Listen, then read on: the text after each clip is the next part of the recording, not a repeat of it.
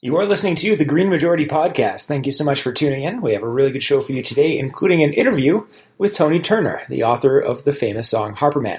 If you enjoy this program and you'd like to see more of it, including the incredibly awesome upcoming changes we have planned for you, you can help support Make the Green Majority member by becoming a member today. You can do that at Patreon, P-A-T-R-E-O-N dot com slash Green Majority. Enjoy the show.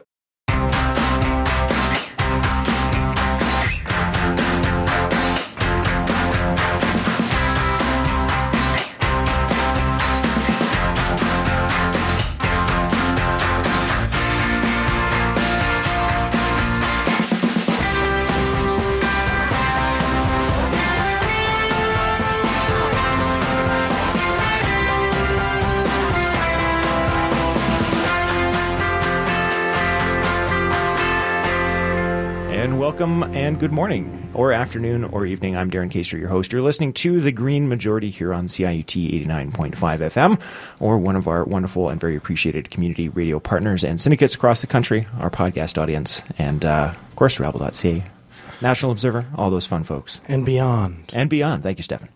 Very philosophical Stefan this morning. Uh, we're also joined in the studio, uh, not as per usual, but uh, with uh, very much some joy. Thank you for joining us, M.A. Ma, as well, who's going to be uh, chiming in, I think, uh, as with some staccato throughout the, the event. The main part of today's uh, program is actually that we're going to be speaking to Tony Turner, who I bet most of you just went, wait, I know that name. Uh, that's because Tony Turner is the Environment Canada scientist who, in 2015, was suspended by the Harper government for performing his protest song Harper Man. I can also say with some uh, disclosure that I went down in, uh, and filmed the Toronto sing along version of that as well. So I do have some bias there, as if you didn't know that on this topic already. um, what's really interesting, though, and, and so at the time he was sort of not available to speak to by phone, and so I think we ended up speaking to his brother or something like that. Um, and what's really interesting, uh, though, as well, was that we've had a bunch of good things happen theoretically since then. So one of the news items we'll get into later was a union decision, uh, a union deal, which I'm still a little bit unclear on the details, but the general thrust of is essentially that uh, the union, to some degree, and with uh, the hopeful, hopefully, will be expanding this protection to other areas of government, uh, other types of sciences uh, within with government connections, to essentially create a legally binding deal with the government that prevents future muzzling. It, it, it essentially enshrines the right of scientists who are public servants to speak directly to the media on matters of their opinion uh, without having to go through any sort of screening process. In addition to that, of course, Harper, the Harper from Harper Man, is now gone. And I think we've got a very perfect time to talk to Tony uh, at this point to see where he feels uh, this this situation is now. Of course, we've had a variety of cautious uh, cautious, uh, cautious support for some things from the new government. We've had some very harsh words, and by we I mean me. uh, had some very harsh words in other areas. Um, so today we're going to find out who the person who I think in very much didn't start any sort of opposition, but I think very much encapsulated a lot of the frustration that was with the previous government, and we're going to find out what he thinks about the new one and some of the policies and some of the directions that we're going to, uh, somewhat in general and somewhat with some specificity towards the uh, the sciences and the interrelation of science and the government. So we'll be coming to that in a few minutes. We're going to get to that interview a little bit early today because I think that much of the fruitful discussion will actually flow from that. So before we get there, all we're really going to do is talk about some Trudeau updates, specifically the two T's now, Trump and Trudeau. Um, we'll get back to some of this because a lot of the news stories today are sort of tangled together. So with with some with a note that we will be coming back to it, I think that all that's worth saying at this point uh, is, of course, that there was uh, many people were a little bit surprised. Although I think, in fairness, it was um, one of those instances where maybe surprise was not warranted. Um, because he was already publicly in support of it, uh, was the uh, Keystone XL pipeline. I almost said Kinder Morgan. the Keystone XL pipeline. Of course, nobody's shocked that Trump wants to uh, unban, undo Obama's uh, uh, executive order that prevented that project from going forward. Um, and I think the part where I, where I said people were surprised, and I don't think for good reason, was that Trudeau met and was super thrilled about this. He, he's not made much of a uh, a secret of the fact that he is also in support of that program.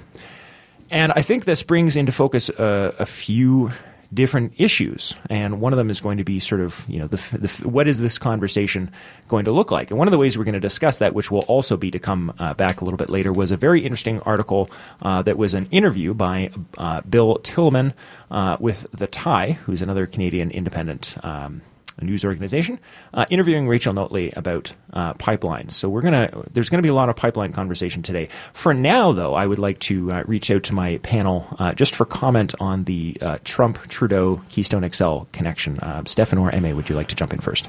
Sh- sure. Th- first, I think just quick note: Obama didn't actually stop Keystone XL using a executive order. It was the State Department that that just said no, basically, um, which makes it a little different because it's because there's a whole there's a, there's a larger uh, piece there of they were understanding it's a national interest and and all the other pieces that come with you know under uh, uh, like an environmental assessment and all these other pieces of that. Uh, and so to for Trump to undo that, it would take a little more time. I think. Um, now again, Keystone XL is like mostly built. It's one of those things. Like I feel like there's. I'd be interested to know how many half-built pipelines uh, exist throughout uh, throughout North America, because there's a bunch of these spaces uh, where it sounds as if you know we've got a half built. You know, it's Energy East is mostly built, even though it's not necessarily approved, um, or at least partially built, and all these different. And, and, yet, it's it's interesting to sort of understand like they get they get close enough that once that you finally get the approval, then they can then they can really go forward. Um, but on this one, it's it's exactly as as you said. I don't know. It's it's depressing, but also totally expected. You know, I like I don't know. I don't know if it's it's a frustrating place to be in where a politician keeping their word is a annoying bad thing because you you can't really say anything, right? You, you all you like you you don't you lose that ability to to sort of criticize them for you know not pursuing the the best interest because they campaigned on that and we elected them on that. You know, or, or, you could take the Trump school, which is just just take every side on every issue, and then you're always right. Right, exactly. Um, but yeah, so so I think what's so you know, it sounds like it's basically going to go through. I don't know. I don't even know what there what opposition could exist beyond sort of you know being directly in front of the pipeline. But I feel like that's a, that's the only way to do it. So I'll, I'll, pass it to Emma now. But one of the things that really stood out for me on this, of course, was that we're and we're going to come back to this later. But when we get into the Rachel uh, Notley uh, piece uh, after the interview as well, one of the things that was being talked about was like, hey, we've done the math. Uh, don't worry, this will keep us below our targets. Uh, that's the line of the government right now at, at, multiple levels, provincial, many provincial governments, and of course Trudeau as well. Uh, no, building these pipelines actually helps us meet our climate goals and whatever. And we're gonna we're gonna debunk that a little bit later.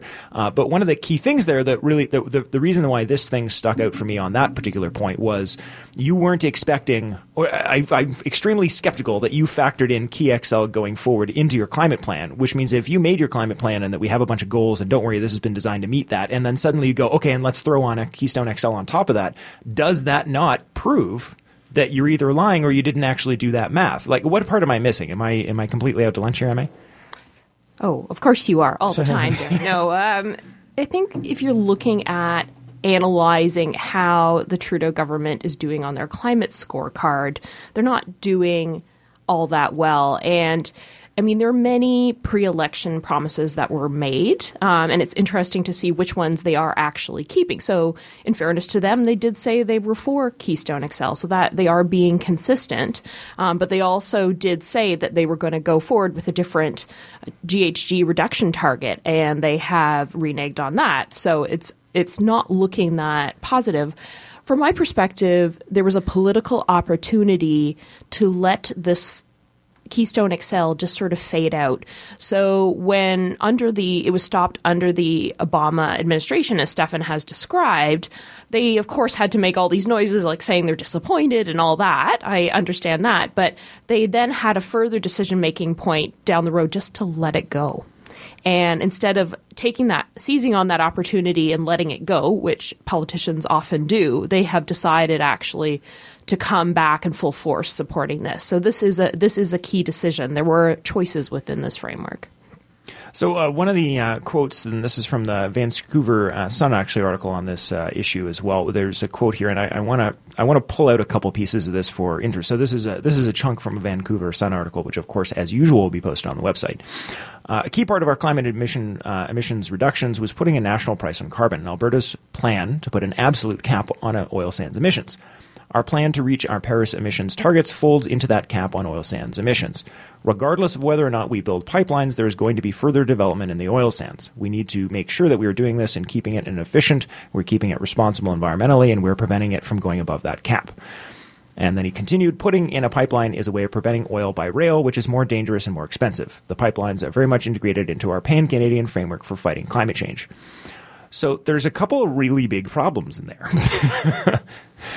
One of them is that if you keep changing the amount of like, uh, so you, you you can't have it both ways. Either either the pipelines affect um, the, either affects the amount of business that they're able to do, uh, or it doesn't, and either affects the safety. So here, the main fallback is essentially, and this is the argument that we're that I'm that has basically become. I think they've realized is their most effective argument for just doing the the, the policy that they want to do, and that is this is going to happen anyway we're asking you to give us the sort of social license to ensure that it happens responsibly, uh, with the implication is that other people are just going to be, you know, we're just going to be doing it dangerously. But it removes, it does two things. First of all, it removes any discussion of is that was there another plan? It, what they're telling you is that there isn't.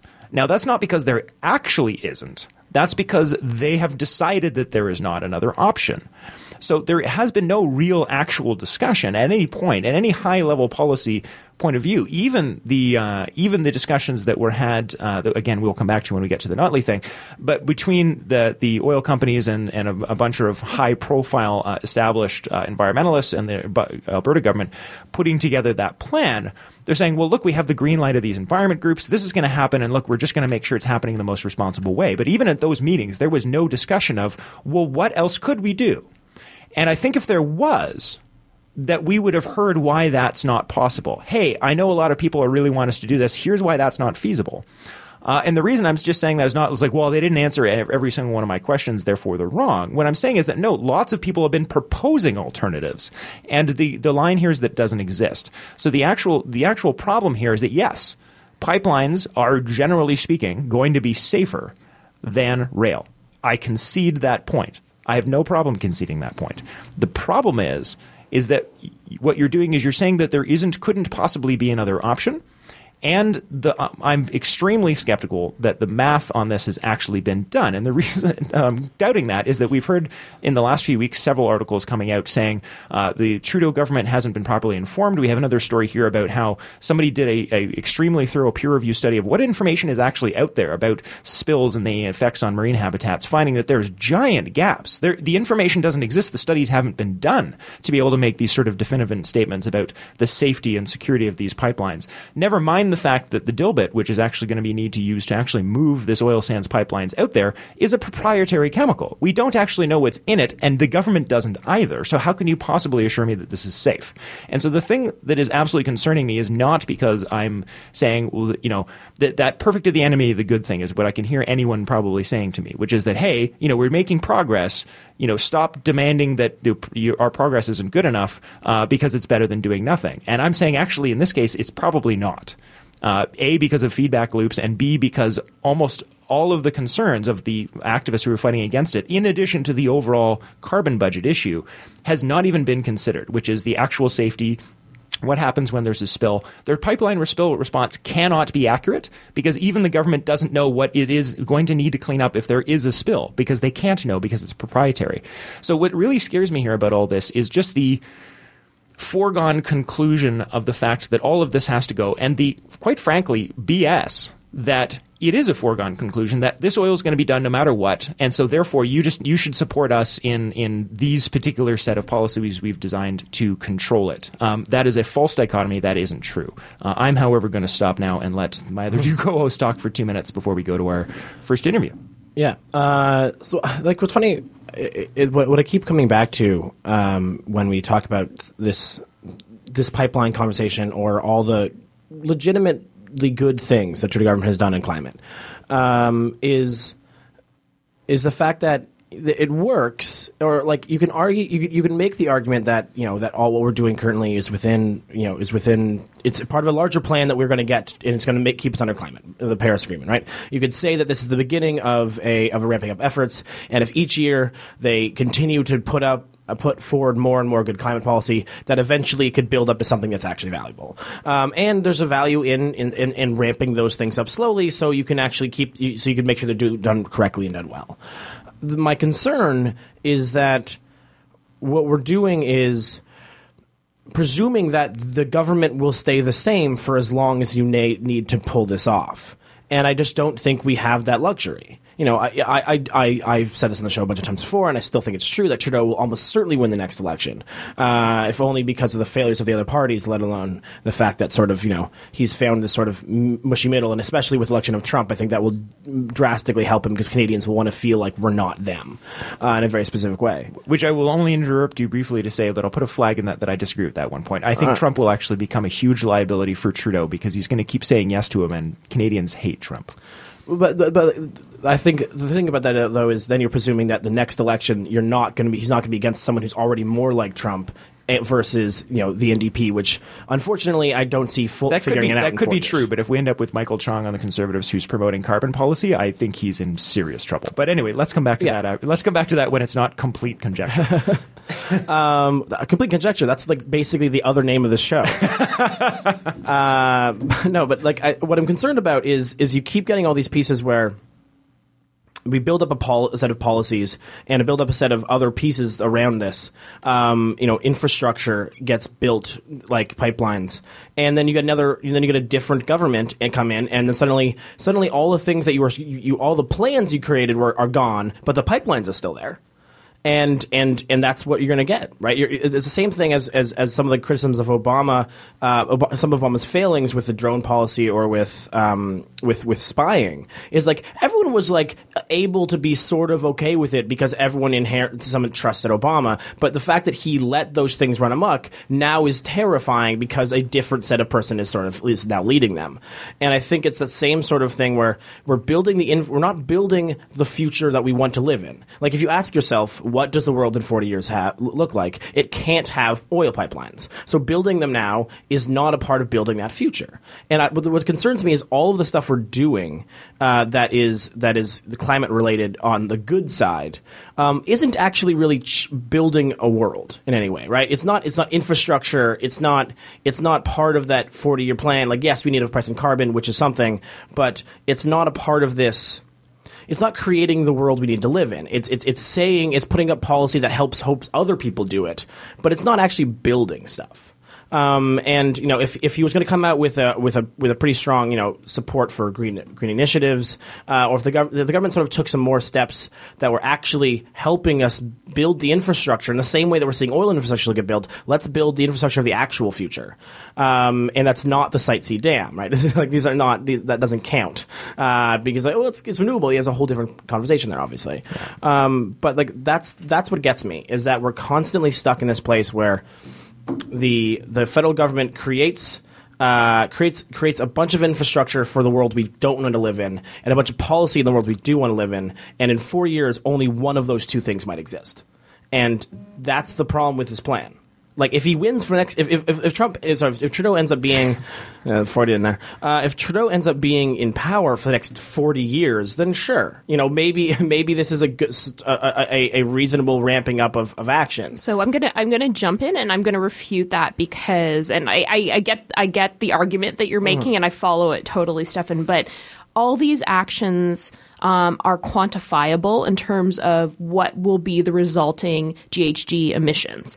So right now, the actions, the policies that the Trudeau government is passing, they are generating more GHG emissions than they are actually reducing. And I believe that a journalist on the National Observer has actually done this quantification exercise, and I'm sure it will be refined over time, and we can try to dig up the link to that.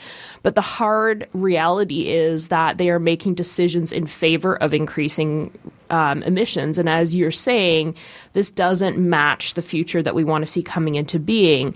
The the Rachel Notley art, uh, interview that we'll talk about a bit later on in the show, one of the key platform points that she raises is that we are putting a cap on the oil sands, but that cap, and she say, well, she says, well, there won't be more produced because people will become uh, companies will become more efficient in their production um, within that cap. Within that cap, so there won't be more emissions produced, but the volume of product will increase. Now, the point is the framework itself is completely faulty. So maybe we should uh, leave it on that note, go to break, and then we'll come back with our interview. Yeah, we're going to find out what Tony Turner thinks about that. So uh, thank you, Emma and Stefan. And uh, we'll go now to our tech this week, who is Alex, who I wasn't even sure we were going to see over the holidays. Thanks for coming in, man. Yeah, it's good to be here. Thanks for having me.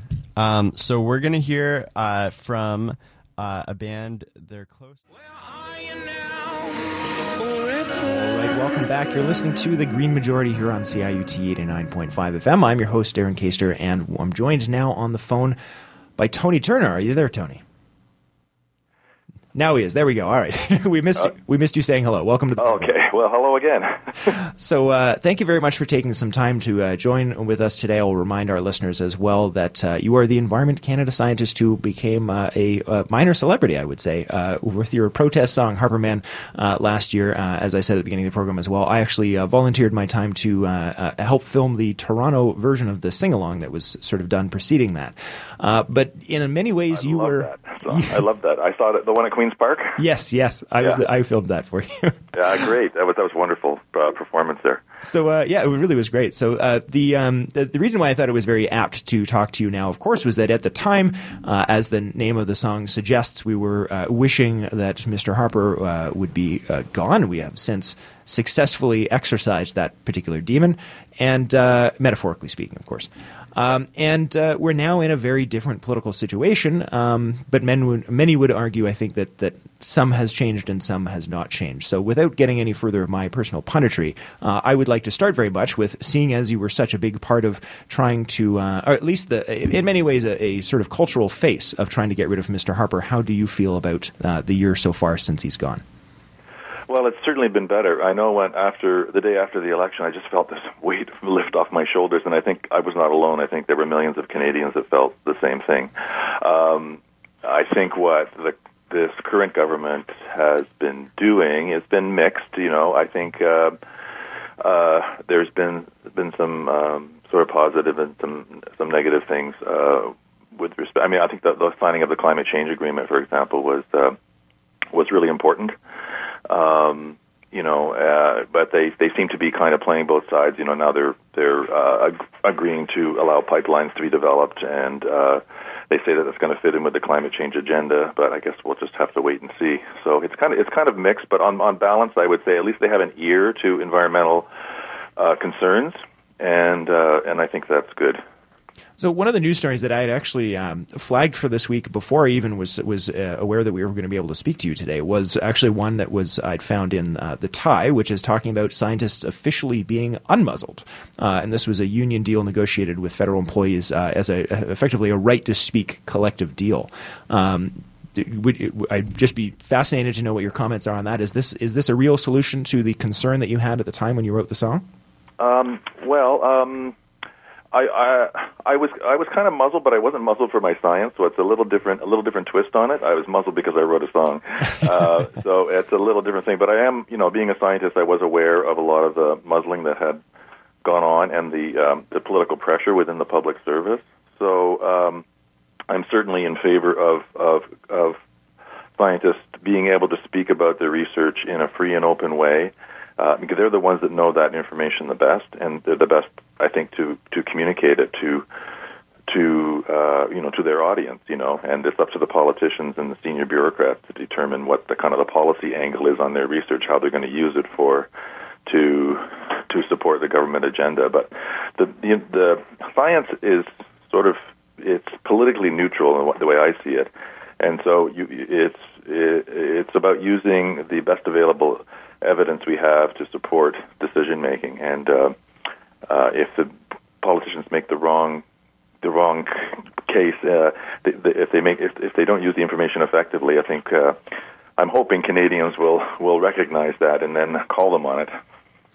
Well, and I think you brought up, uh, Tony, a, a, very important part of this discussion, which was, I mean, before the concern was that uh, scientists were not able to speak about areas of their expertise, something that on its face seems uh, just absolutely ludicrous. Um, but now, even with the with the supposed unmuzzling, either officially through this union uh, c- uh, contract deal, or just generally speaking by having a, uh, at least on its face, at a bare minimum, uh, more open to science government in power now that there's still a problem with the fact that culturally we've been seeing a wave of sort of anti-intellectualism in the sense that uh, whether we're talking about uh, with Trump in the U.S. or just generally with the just shocking degree of people that still think that climate change is a conspiracy, despite that number dwindling, um, that there's just even even with unmuzzled scientists that we're just either uh, at a government level or just at a general citizen level not overall really taking scientists as as the experts in the areas that they study as as we should be. Do you? What are your thoughts on that? I I think there. Uh, my feeling is that there's just so much information or data out there, like through various social media and uh, the, all the ways we, all the different ways we ingest information, that I think the average citizen just doesn't know what to take as the truth and what's not the truth. You know, it's not like we have any kind of filters out there that saying this is, you know, this is a fact, and then this over here is not a fact. Um, you know, I think in the past, we, when we had fewer sort of media sources and ways to get information, you know, we really believed that, you know, uh, uh, academics and um, uh, you know, and science scientists were kind of the experts, and they were they were given you know the fair time on on on the news or whatever ways they had to, or they or the published papers, that sort of thing. But it seems that there's, I agree with you that there's less. Um, it's kind of a worrying sign where where the public seems to be swayed by uh, by someone's uh, random opinion, and that's not facts based in any kind of evidence. And uh, I think people need to have a more critical uh, ear, and I think that I think the media has a has a role to play in that in in, in bringing uh, you know objective science and uh, information into into uh, decision making and making it kind of digestible to to the average citizen. Yeah, we've we've talked about that at quite uh, some length, I think, before, with the difference between neutrality and uh, uh, and actual objectivity, and that, you know, basically saying, well, here's a side that thinks this, and here's a side that thinks that, and we're not going to sort of give any weight to either side is is uh, quite a dangerous problem when we're talking about areas where they're not matters of opinion, they're matters of empirical data. Um, and this, of course, has been very concerning. But one of the things that I've noticed, and, and I'd also be very curious to know what your opinion is, is uh, uh over the last few years, I've noticed uh, a run of, you know, either a news story or or an ad, or even just something on my popping up on my Facebook page uh, about, you know, uh, public speaking classes for scientists and and political classes and this sort of. And it seems to it seemed to me I was sort of laughing because I have obviously a lot of friends in in those areas, and and I'm an admirer of the sciences, even though I'm not a practicer. That I mean, it's sort of like all of a sudden, you know, we're we're we're not really taking our scientists as as strongly as we should be. And at the same point, we're almost demanding that they become like literally the elite that you know some people finger wavingly accuse them of being sarcastically which is oh great not only are they expected to be experts in their fields but now they also have to be world class uh, pr people and so like who are these race of superhumans that we're we're essentially training yeah, it's uh, it's that's interesting. I didn't, I haven't heard about those sorts of classes, but they've had them in the past. I remember I went to some media training classes when I was when I, uh, when scientists were more free to speak, and that was in the in the like the 80s and 90s, um, and uh, and I think it's it's it's uh, there used to be a kind of a uh, and it started in, in, in government. They tried they tried to create sort of uh, these sort of uh, groups that would sort of link the sort of the, the science and policy interface.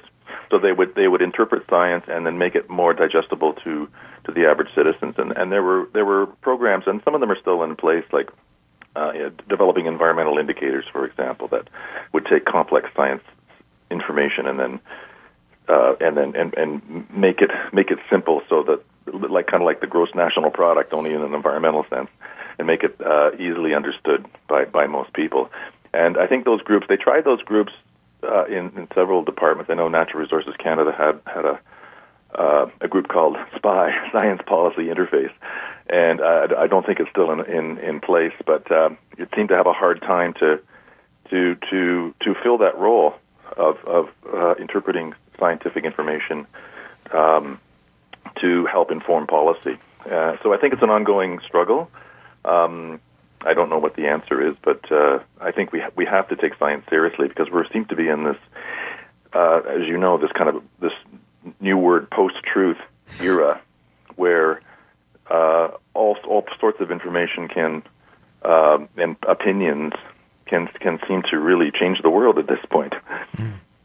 Well, and I, I might observe that you know part of the reason why scientists are, are under pressure to become better communicators or to find better outlets as their communication, of course, is to communicate to the public. And the reason that that is important uh, is because the, the public is then the one who then votes for governments who then enacts policy. And it seems to me that this is sort of the long way around, and that this is only necessary. Not that, of course, I mean anyone who listens to this show, I have I have a Carl Sagan tattoo. I am all about popularizing science and communicating science to the public. That is like one of my biggest things.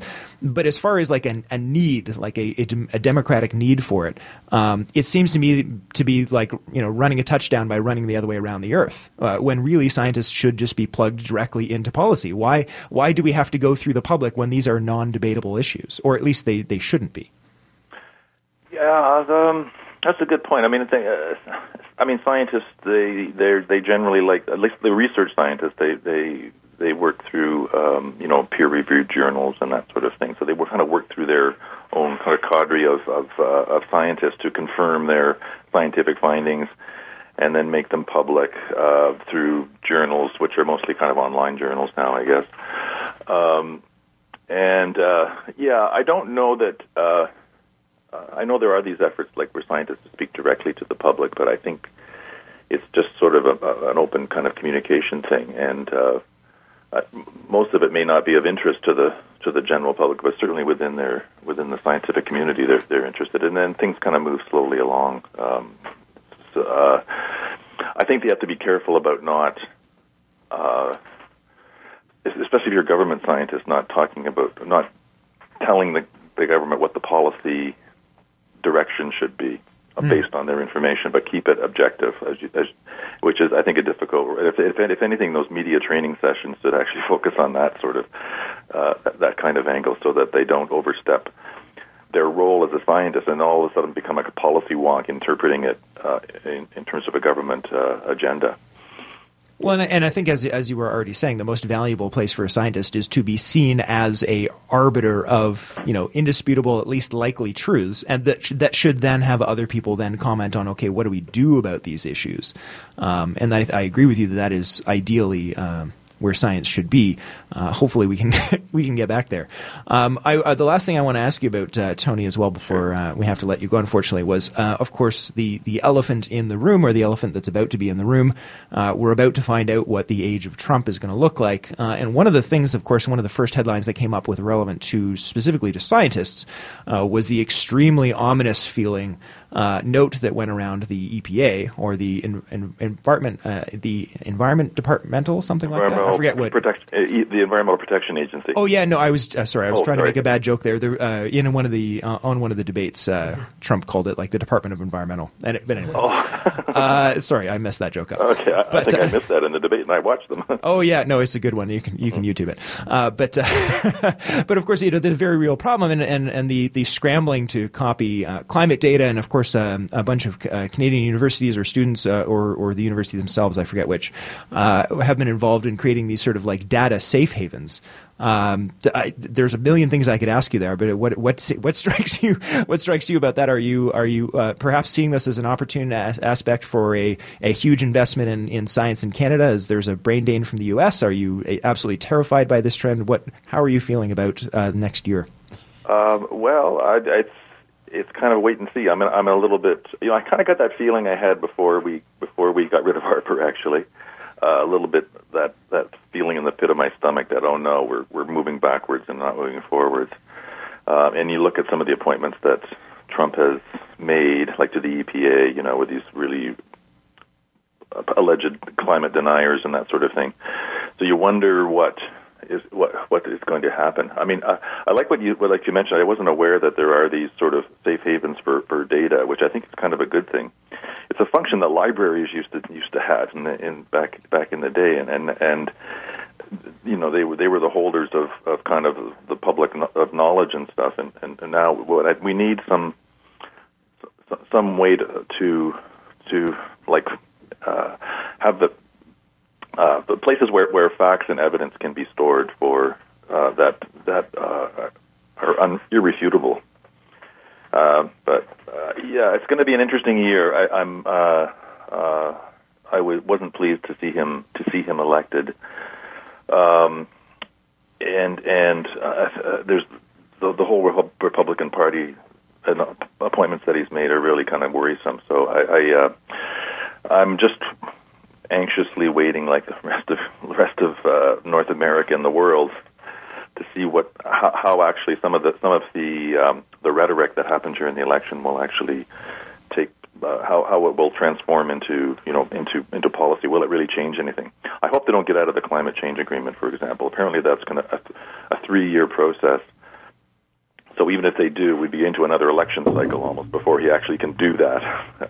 Well, and if the, if there's one savior there, it's that we know that he has an incredibly short attention span. So maybe he'll just forget about the whole thing. yeah, that's true. Uh, so unfortunately, we are out of time, Tony. But I want to give you an opportunity. You, of course, despite the fact that you are now retired, right? You're correct. You're, Yes. you're retired. So, but you're not retired from being a musician, I understand. So I want to Uh, just no. at least give you an opportunity to maybe let people know where they can find your stuff. Okay, well, I, uh, I've, I've had a website for like 20 years or so, and uh, it's tonyturner.ca. You can find my music there. I have sort of three uh, rec- three CDs of my own music, uh, which is varies in all sorts all sorts of all sorts of variety. I guess it's sort of in the sort of the folk um, singer songwriter cat- category. Um, so yeah, and I'm in a band too in Ottawa, which is kind of fun. So uh, yeah, I do I do a lot a lot of music, and I really enjoy it.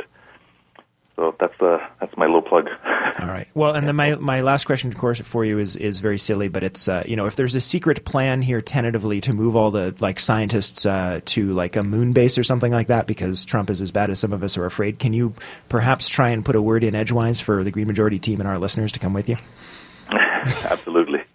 Thank you so much, Tony Turner. Thank you, Darren. Have a good day. Have a good day. All right, so that's it for our interview. We'll be back in a few more minutes with uh, some more news commentary. Uh, Emma is going to help us dig through a little bit through the uh, uh, the Rachel Notley interview, which I think does, we we sort of dissected some of the uh, talking points, but we're going to get more into a little bit more structural into that, of course, as well. Uh, all more that, uh, all of that, more and fun. And as well, I believe that Stefan may have a slightly fun piece about coal that he was saying in the bonus show. We'll see what happens. We'll find out. Yeah. Without further ado, though, we're going to go back to our tech, Alex, who will introduce our second and final music break. Thank you. Uh, I didn't realize Tony Turner had so much music. And we are back. Thank you very much, Alex. What a nice track. Uh, we're back. You're listening to the Green Majority here on CIUT 89.5 FM. And of course, we were just speaking to Tony Turner, who's a, scientist that was made famous by his Harperman song last year. And one of the things we talked to Tony about was we did get rid of Harper, and is uh, how much of a good thing that was. And I sort of liked his answer, which is sort of, I think, how many of us feel, which was, yeah, I mean, we can't say it's been more of the same. Uh, there's definitely been a number of good things, which are unequivocally good things that have happened, uh, but that some concern remains regarding some of the remaining issues. So, with Emma and Stefan's help, I want to come back and do sort of. I sort of couldn't help but run through some of this very briefly because it's so tied into the key XL reason and why there's some concern around that. But we're going to now focus, I think, specifically on the Notley interview. So if you're following along on the podcast, or if you'd like to, you can. Uh, this is the uh, article titled "Rachel Notley: The Kinder Morgan Interview," and uh, you can. Uh, if, in fact, if you're if you are following on the podcast, I might even suggest pausing it here and reading the article and then starting again. Uh, but Emma, I have a bunch to say on this as well, but I've also talked quite a lot. So would you like to start us in our official review of this interview? Sure. Well, that sounds very formal. so, as you mentioned earlier, this article was conducted and written by Bill Tieleman, who fully discloses that he was a former colleague of Rachel Notley. They did work together in their in their earlier years, and he also disclosed that he does have clients um, of his firm on both sides of the Kinder Morgan arguments, let's put it that way. So that was disclosed up front.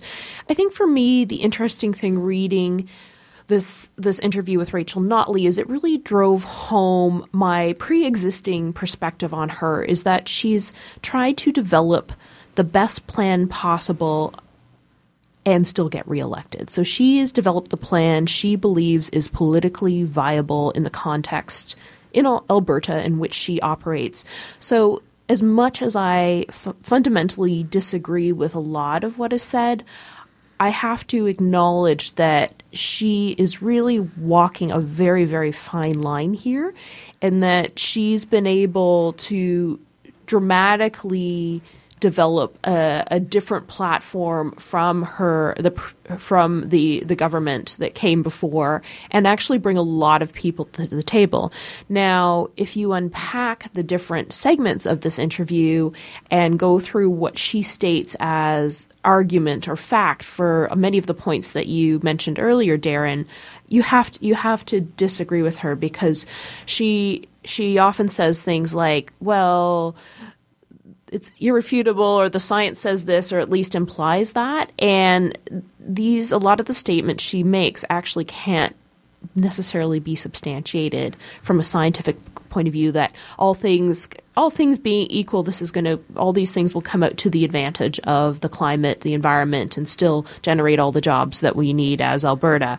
Um, so i think there's many flaws to the argument. And the last thing i'll say before we start sort of unpacking some of these points further is that i feel that uh, bill did ask her a lot of the sort of hard hitting questions, but there was no hard hitting follow up, at least the way the interview was laid out. So one wonders if the, the camaraderie between the two of them somehow interfered with the kind of journalism you would want to see, where you ask a hard question and if someone gives an answer that leaves a bit to be desired, you follow up again with another another question. And it, I didn't really see that in this article, to be honest. It, it felt to me very much like um, someone who I think genuinely wanted to get answers to some difficult questions, but it, at the same time read like someone who'd obviously given all of these questions to the person in advance. Uh, they had their answers ready, and then and then yes, there was there was no follow up or, or questioning of that. So I, I, it did leave a little bit to be desired. But I, the reason I thought it was so worth discussing, I may of course, and, and you've you've already said you agree with me on this, was that this is the go to argument for those defending um, the government and just defending pipelines in general right now is is was pretty much very much crystallized in this article. And one of the things I expressed to you before the show was that one of the reasons this uh, piece frustrated me so much was that uh, with someone who sort of doesn't know any better, they lay out a very convincing argument. The problem is, yes, there's a lot of information that's left out here, and there's a lot of assertions that are not backed by evidence in here. But if you take it at face value, this is an excellent advertisement for Rachel Notley. Yeah. and and I also sorry, and just before I go back to you, I also want to agree that I that I think that I don't, and that's why we, I don't really spend a lot of time sort of criticizing her on the show because I genuinely think that she's doing the best she could possibly do within what's reasonable as a politician, and that's that's why I don't spend a lot of time talking about her because uh, I don't expect her to do any less, and I think within the confines of what she can do, she's doing a pretty good job. That doesn't mean I like her policy, but that means that I think that she's been uh, she's given up about as much as she can without giving up any chance of ever being elected again and despite that, she's still getting lock her up chants. So I mean, I, I, I really have no no no anger at her at this point.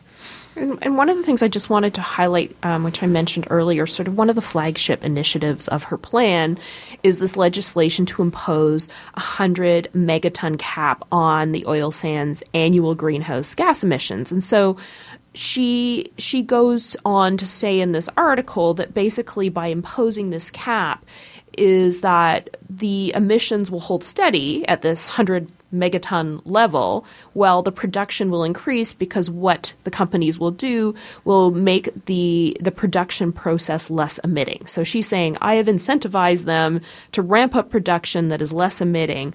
And of course, this is just a perfect example of saying that I mean, this this cap is unacceptable. It's scientifically unacceptable. It's the best she thought she could do. And it was, I would say, some kind of great feat that she brought all these people under one roof and actually got industry and, and others to agree to this. But the framework is completely unacceptable to start out with.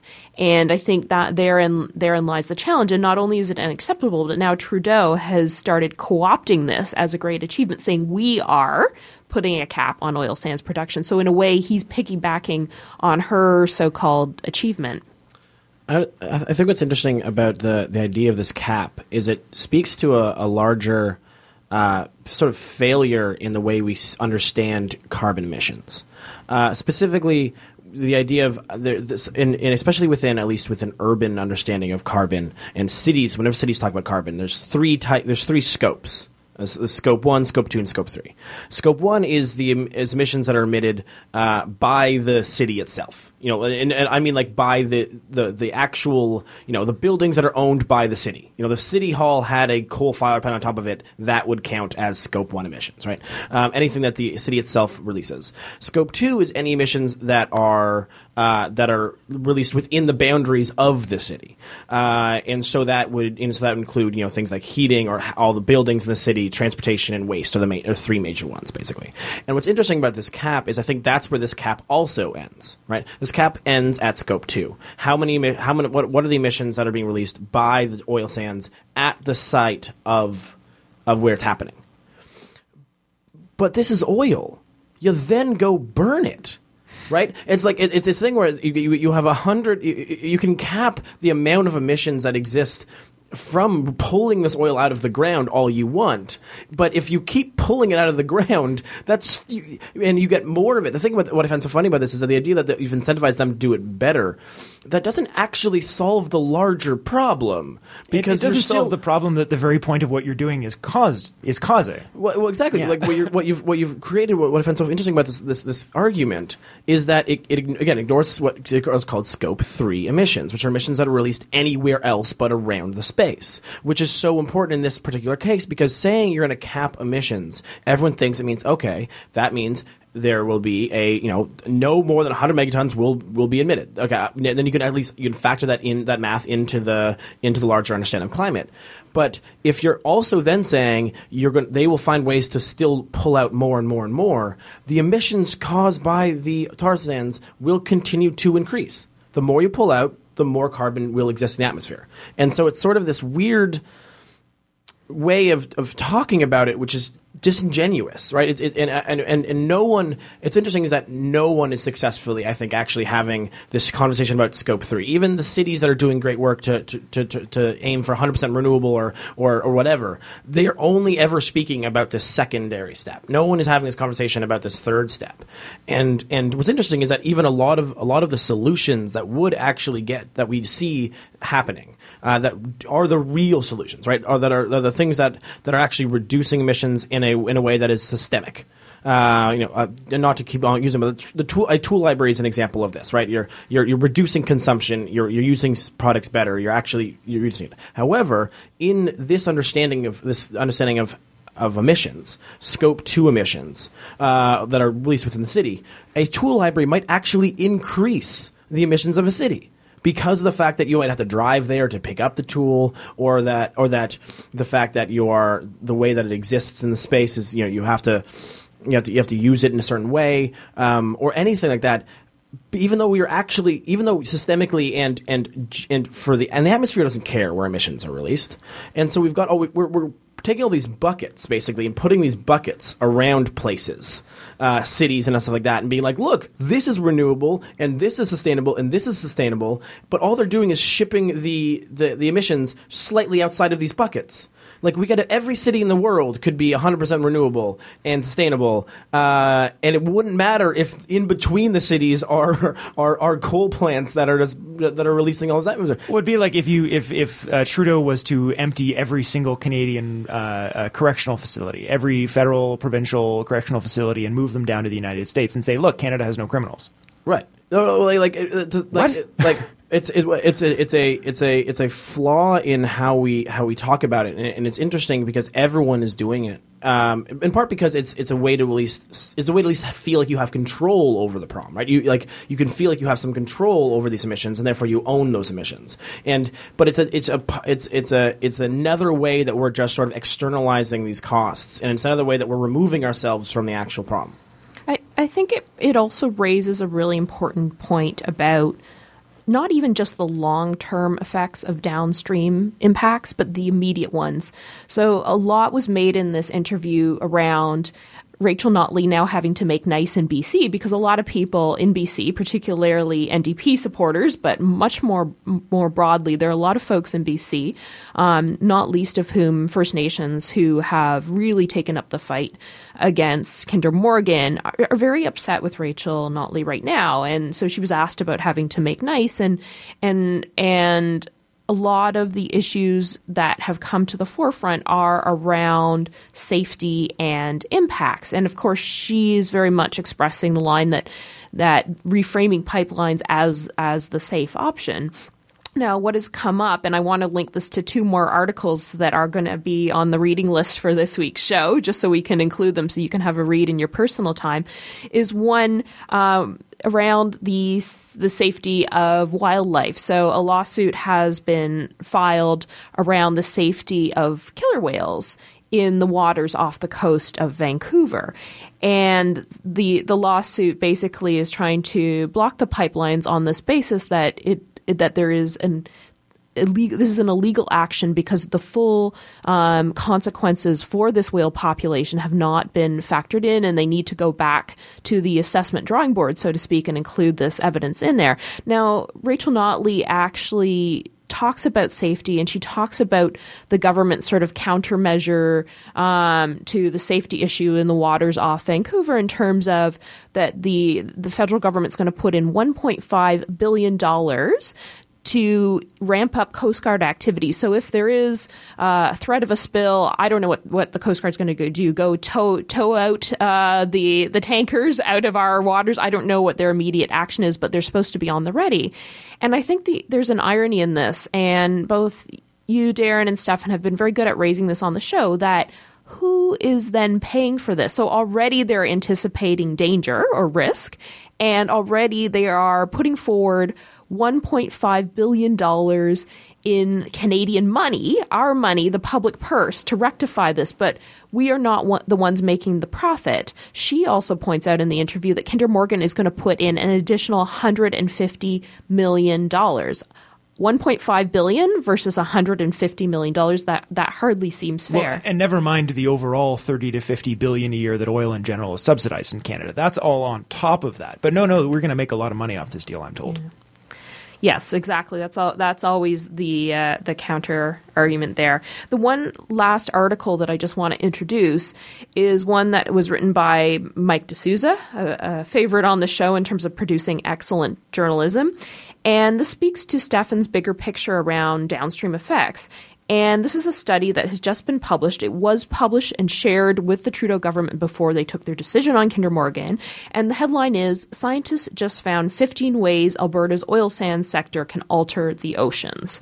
So this is obviously. Um, a very significant finding. They reviewed thousands and upon thousands of scientific articles uh, reporting the results of studies. And just to sum up, what they found is possible impacts would include disruptions to organisms from the waves and noise of ships, collisions with marine life, the introduction of potentially invasive species, as well as contamination from spills or the products used to clean up after disasters.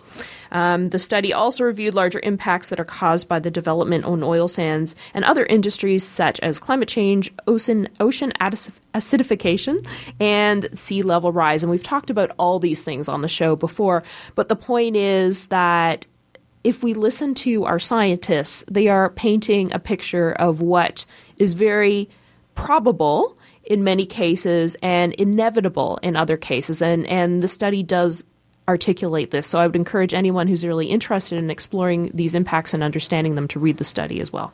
Yeah, and I think so. We have one minute left, and the, the, the thought that I wanted to close on, we we're, we're thinking about this idea of okay, well, we're going to keep Canada's emissions low, and as Stefan pointed out, well, okay, that's just the the emissions created by producing the oil and then we move it and gets burned somewhere else. And so this reminded me of the fact that every once in a while I like to remind our listeners and remind Canadians that Canada actually has a pretty shady history on some of this stuff and that we are not the uh, holier than thou, you know, you know, looking down our noses at the Americans for tisk tisk tisk all their, you know, wars and all that sort of stuff uh, we have some pretty shady history on a lot of this stuff. For instance, asbestos. Long after we banned it in Canada, it was being mined in Quebec and shipped always in poor people in other countries.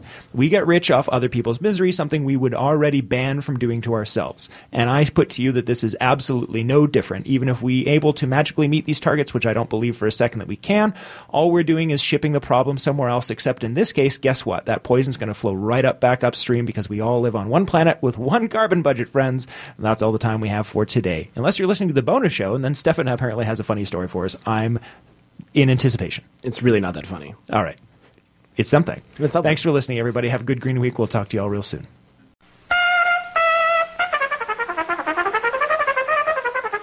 Thank you for listening to our radio program this week. We hope you enjoyed it as much as we did. We have a really interesting story that we discuss coming up now, which I think really touches on some of the oppositional nature of these conversations, and uh, maybe if we can't get through to the politicians, how maybe we can start having some better constructed conversations among us, the people. If you support this program and want to hear more of this type of stuff, including maybe us actually getting out and doing some interviews with other regular people and getting this conversation literally started rather than just trying to sort of start our side of it, you can do that by supporting us. You can become a member at greenmajority.ca or go to Patreon, P-A-T-R-E-O-N dot com slash greenmajority and sign up today. Enjoy the bonus show.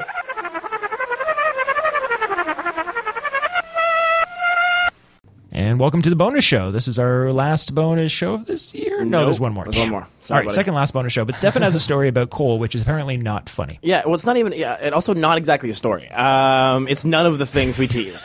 Just warning everyone.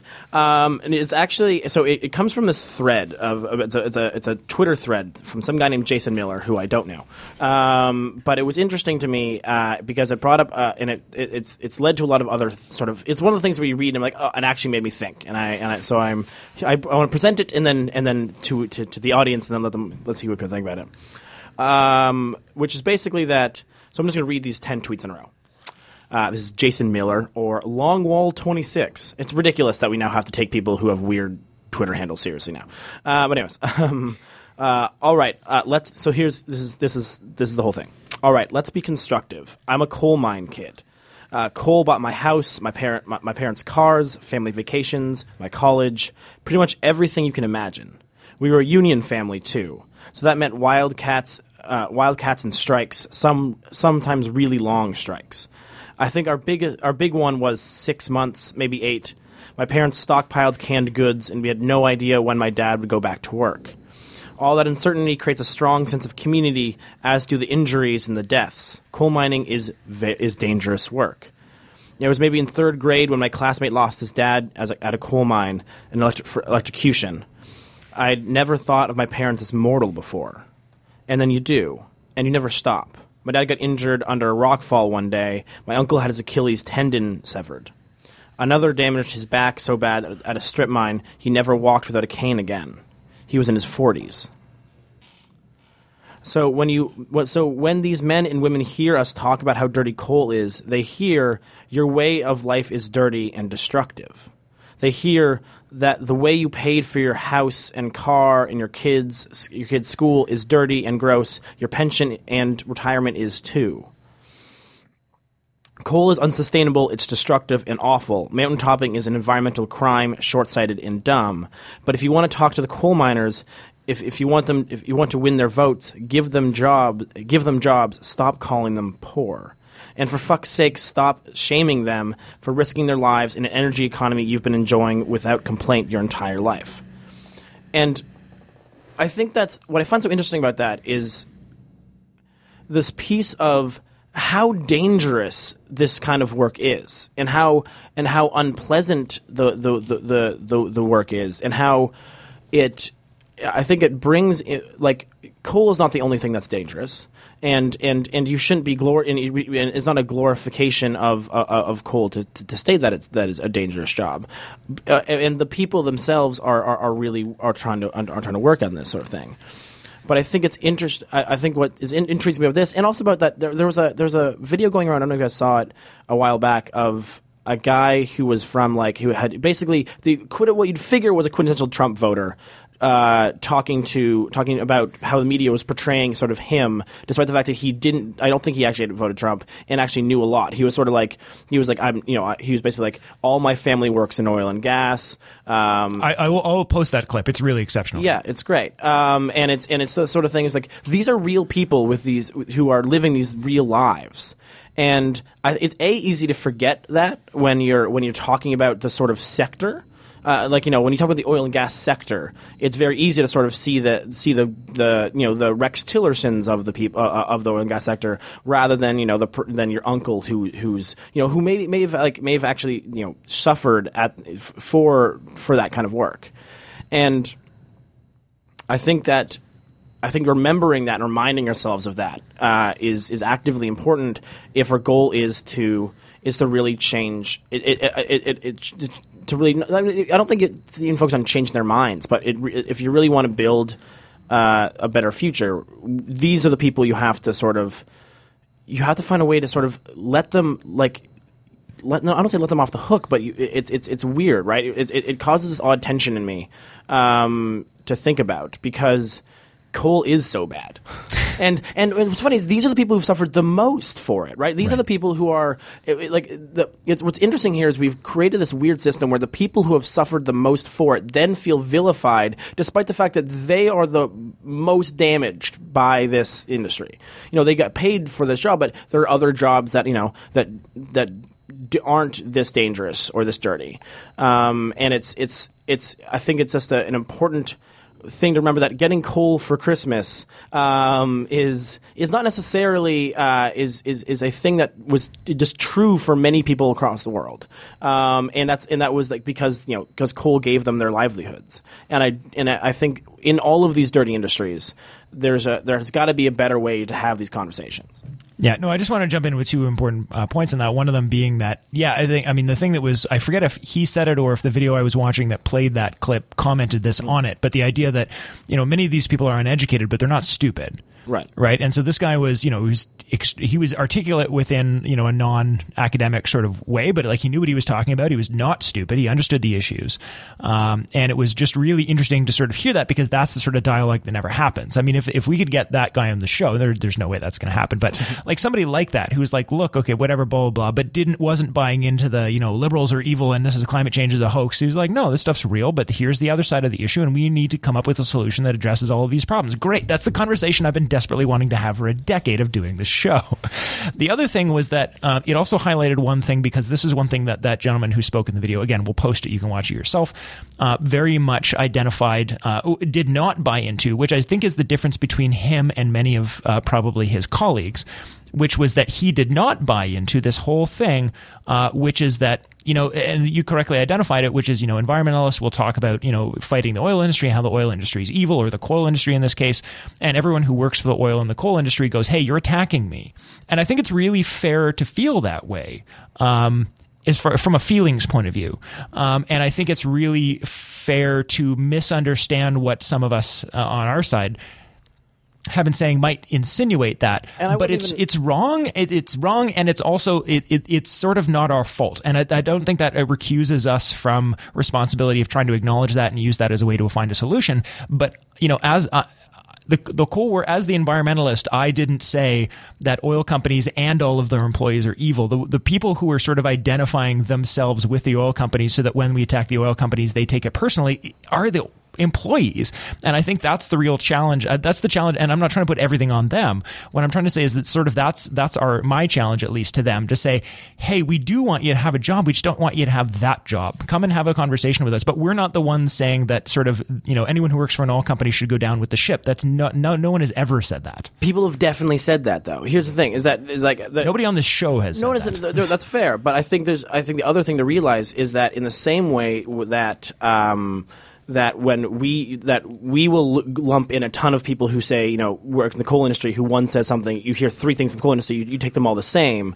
There are definitely people who are who are who are willing to attack the oil industry workers themselves online because people are dicks online, and then every other environmentalist conversation gets lumped into that conversation. And I think unless you, re- I think it, uh, what what struck me about this conversation, about this this one cool conversation, basically, um, was just that it was it was a moment where someone was sort of ident- uh, was was was having a conversation on a deeper level than what we normally do. Um, you know, like we can keep saying all the things we keep saying, and environmental. But but if the, if we're not being heard the way you want to be get heard, it's some ways we are the communicators. It's in some ways up to us to find a way to communicate that we the, the, our empathy and our goal to to really help these people first and foremost. Um, and so.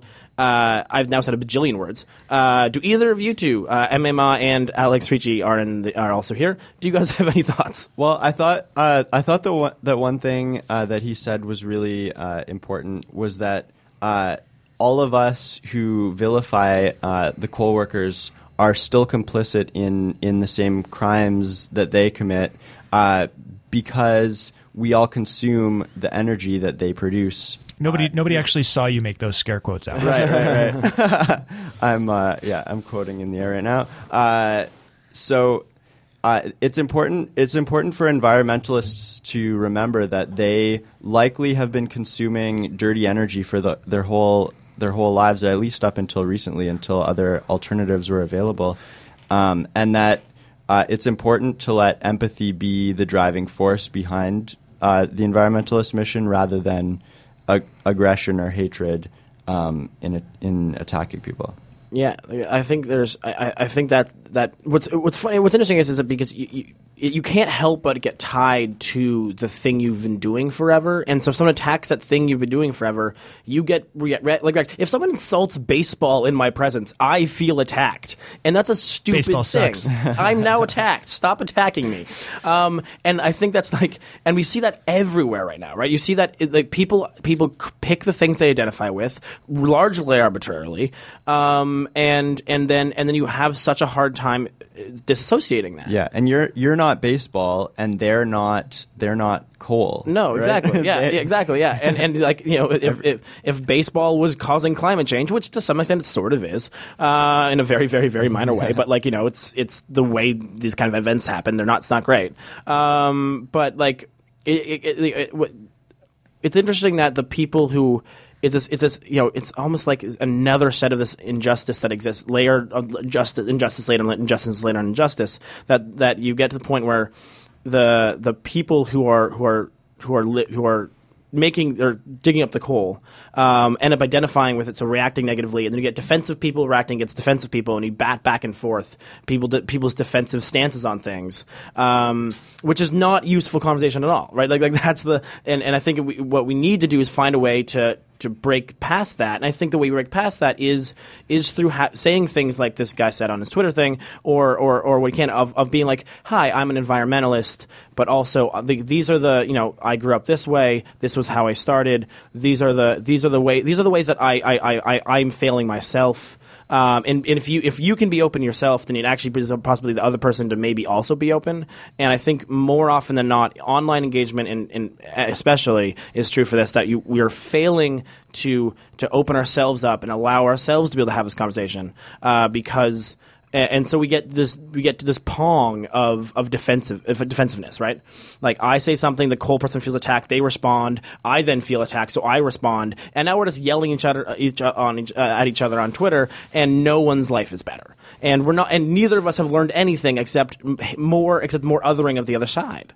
And I, I like I, I don't have this is not a solution, which is why I said it wasn't fun. Uh, it's just it's just a thing that I've that I've become obsessed with. Emma, would you like to chime in?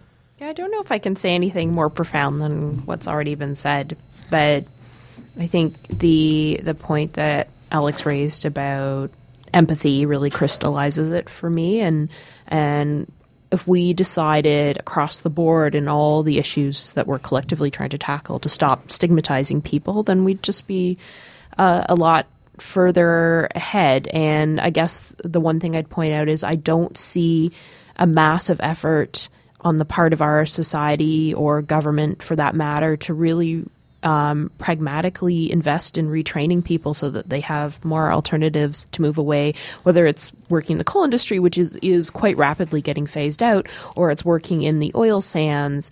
Um, there just has yet to be any sort of initiative on a large scale to really help people make that transition um, from one type of work to another. And we all know that skills are very transferable from those industries to, for example, renewable energy industries. But there has to be the will to make that investment from the society at large, but specifically from the government.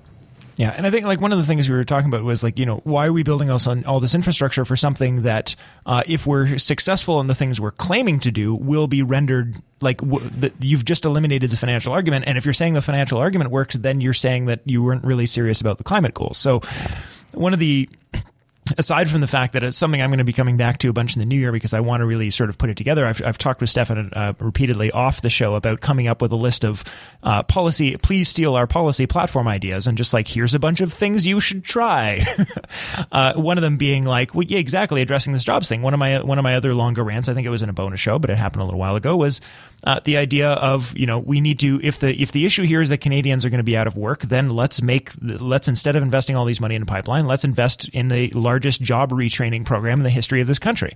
Uh, another like just spitballing ideas here. Uh, I would be far more open to the idea of some of these uh, pipelines if in the construction of these pipelines was infrastructure that at at the right time when it was uh, viable to do so, that this infrastructure could also be used to share renewable energy back and forth across the country. We have these giant pipelines running across provinces. Sometimes certain types of energy grow better than others at other times. So being able to share this energy uh, over a large scale could be done. So if this was, if like if this infrastructure took into account its own demise, uh, which was that at some point we need to stop burning oil and there will not be a need for a pipeline, and that need is going to need to come before the ultimate line of that pipeline, then let's literally have it built into that pipeline that it has it's capable of this infrastructure having its purpose transferred to this new reality these even if these solutions in in and of themselves are not viable, it at least shows that we are at least honestly pursuing the goal we claim to be pursuing, which is getting off oil. Uh, because as we know, we cannot, and unfortunately, and I have to rebuke uh, Rachel Notley and Justin Trudeau and all of their sympathizers at this point that we simply it, they're saying that we have it is simply out of our hands that all of this oil we dug up and it's simply a matter of how much we're going to make by doing it. Um, if that's true, then we've already lost, and I say scrap you know the climate Paris Accord. Let's just all go build casinos and and give away free liquor and cigarettes and legalize all drugs and let all anarchy break loose. Although I and never mind. I'm gonna come back to that one. Uh, but like, just why bother, right? If because if you're not going to meet that target, then halfway doesn't cut it. The climate's not going to give us half of climate change. We either get runaway climate change or we don't. We either stop this problem before it's it destroys life on this planet or we don't. And so if you're going to do an insincere half measure, um, I say don't bother. And if you really do want to solve this problem, let's then let's actually let's actually act and and make decisions as if we're going to succeed, which is what I think is the the big cognitive dissonance between the rhetoric and the actions that's been coming out that we've been talking about on this show today. Uh, final comment, or should we end it there? Nope, getting a bunch of no's. I think that's it. Thanks, everybody. Have a good green week. We'll come back to you real soon.